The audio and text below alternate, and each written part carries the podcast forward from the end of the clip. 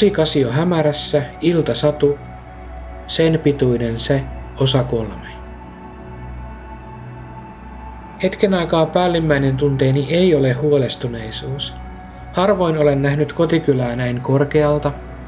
Mietin, kuinka pienestä on kiinni näkökulmamme asioihin. Sitten ajatukseni palaavat käsillä olevaan katastrofiin, tukiin ja niiden katkaisuun, outoihin kuvaajiin ja äänittäjiin takapihallani. Katseeni tahmaa jalkatilan kumimatossa ja sen kuvioissa. Kohta kuorma-auto pysähtyy nykien. Nainen katsoo minua kuin odottaisi jotakin. Mitä? Nainen hymyilee. Mitä mitä? Tännehän sitä piti kai tullakin. Katson sivuikkunasta. Olemme Kelan edessä. Mutta mitä varten?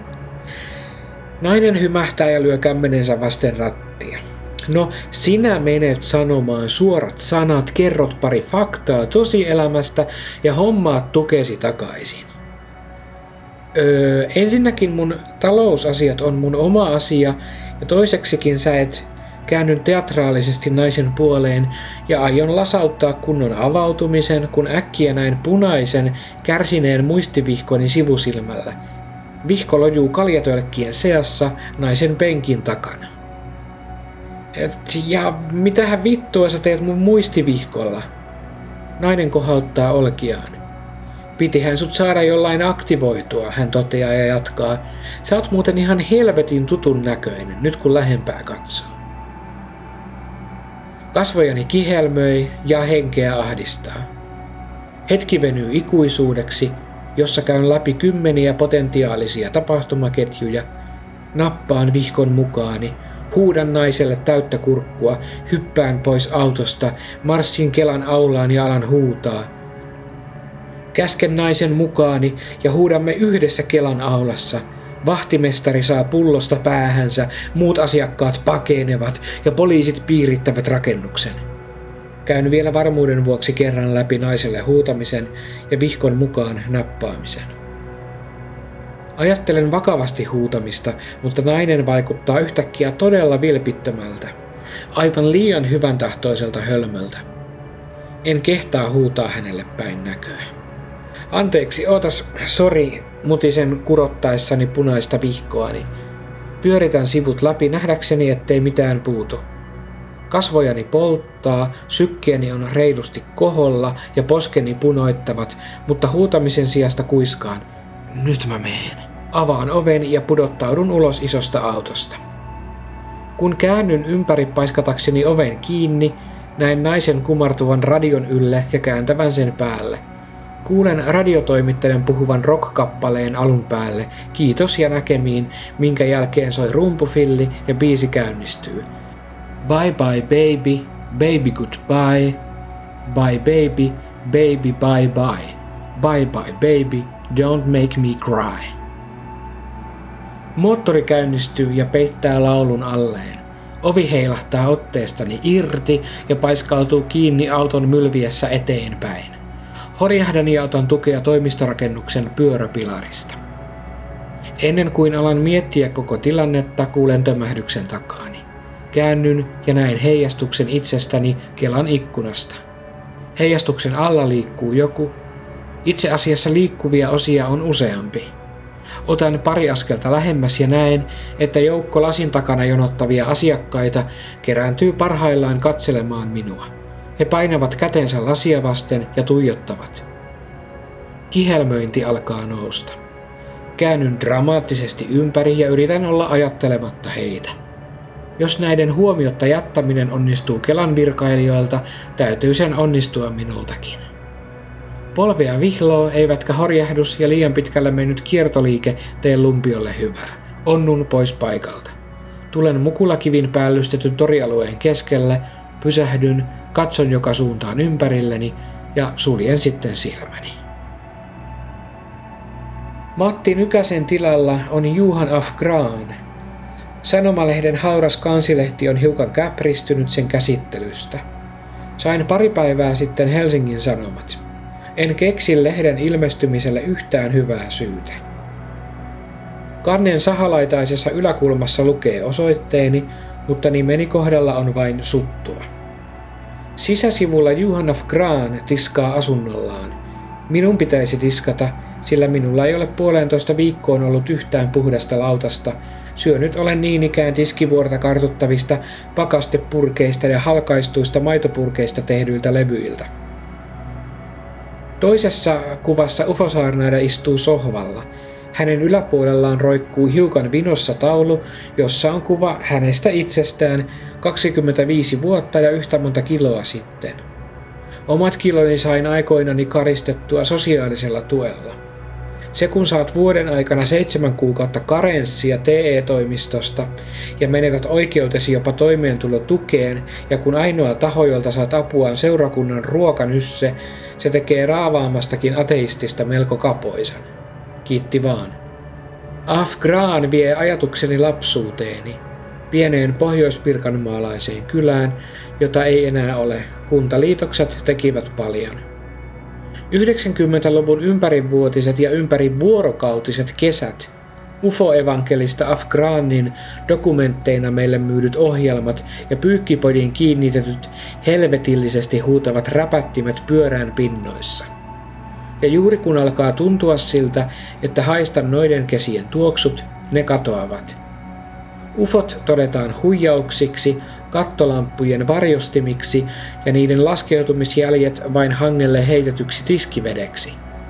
Mediakeisari Afgran menettää hohtonsa ja hänestä tulee ihan tavallinen kuolevainen, sellainen, jonka täytyy tiskata astiansa siinä missä kenen tahansa. Kahvi tuoksuu jo kitkerältä. Parempi kaataa sitä mukillinen ennen kuin koko pannu palaa pohjaan. Maitoa ei ole, ja vaikka kitkeryys ottaa kurkkuun, juon kahvin mustana, sillä mustana Afgraankin varmasti sen juo. Kahden irvisuinniellyn mukillisen jälkeen tavoittelen tupakka-askiani. Se löytyy vasta eteiseen päästyäni ja vain yksi tupakka on jäljellä. Tyypillistä minua. Jätän niin helposti asiat viime tippaan ja usein päästän vähän kaiken loppumaan ennen kuin saan itsestäni irti tehdä asioille yhtään mitään. Lähden asunnosta, mutta käytävässä tajuan jättäneeni lompakon sisälle. Ovella tajuan, ettei minulla ole avaimiakaan. Takataskussakin on vain punainen muistivihkoni, eikä sillä pääse sisälle. Ei edes Kiinan kommunistisen puolueen puoluekokoukseen. Nauran äkkiä suureen ääneen. Käytävä kaikuu ja alakerrasta kuuluu vastaus. Nauru on joko hieman vanhemman naisen tai nuoremman miehen. En voi kuin nauraa lisää. Samassa alakerran nauraja jatkaa niin ikään remakkaansa. Kuset ovat tulla housuun, mutta en voi kuin nauraa. Pidän rystyset valkoisina kaiteesta kiinni ja huojun sitä vasten. Urottelen nähdäkseni, minkä näköinen nauraja alakertaa pitää vallassaan. En näe aluksi ketään, mutta kun olen vähän aikaa silmäillyt pudotusta, alan erottaa liikkuvan varjon. Naurut lakkaavat olen aivan varma, että viereisen asunnon ovisilmästä tuijotetaan minua. Näytän sinne keskisormea kummallakin kädellä. Kuulen alaoven loksahtavan auki ja näin varjon lipuvan ulos. Otan pitkän loikan ja harppaan välitasanteelle. Marssin loput rappuset alas ja kolmanneksi alimmalla askelmalla vasen jalkateräni taittuu ympäri ja rojahdan pää edellä alatasanteen kelmeälle betonipedille. Ai saatana, nyt sattuu. Ai helvetti, mun nilkka, ai mun polvia. Molemmat kämmenet kihelmöivät ja vasemman käden ranteessa on iho rullalla. Ajattelen nousemista, mutta sekin jo tuottaa niin suunnatonta kipua, että olen oksentaa. Lasken oikean poskeni betonille ja yritän vetää syvään henkeä. Yritän rauhoittua. Tuntuu aivan siltä, kuin pääni vuotaisi verta suljen silmäni. Muistaakseni minulle on käynyt näin joskus aiemmin, kauan sitten. Erään kesän lopulla olin silloin ehkä yhdentoista. Olimme pienellä kaveriporukalla pyöräilemässä. Päätimme laskea kilpaa mäkeä alas.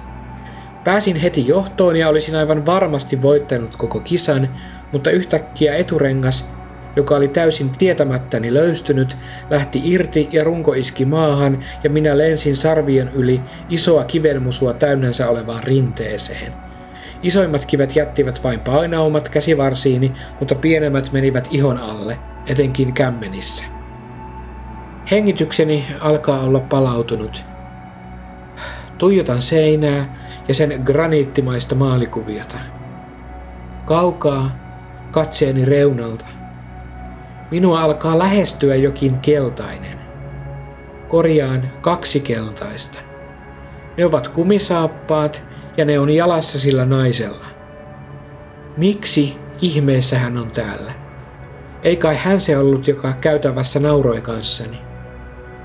Ovi aukeaa ja keltaiset saappaat tulevat sisään. Ei saa jäädä tuleen makaamaan, nainen sanoo. Käännyn vaivoin niin, että katseemme kohtaavat.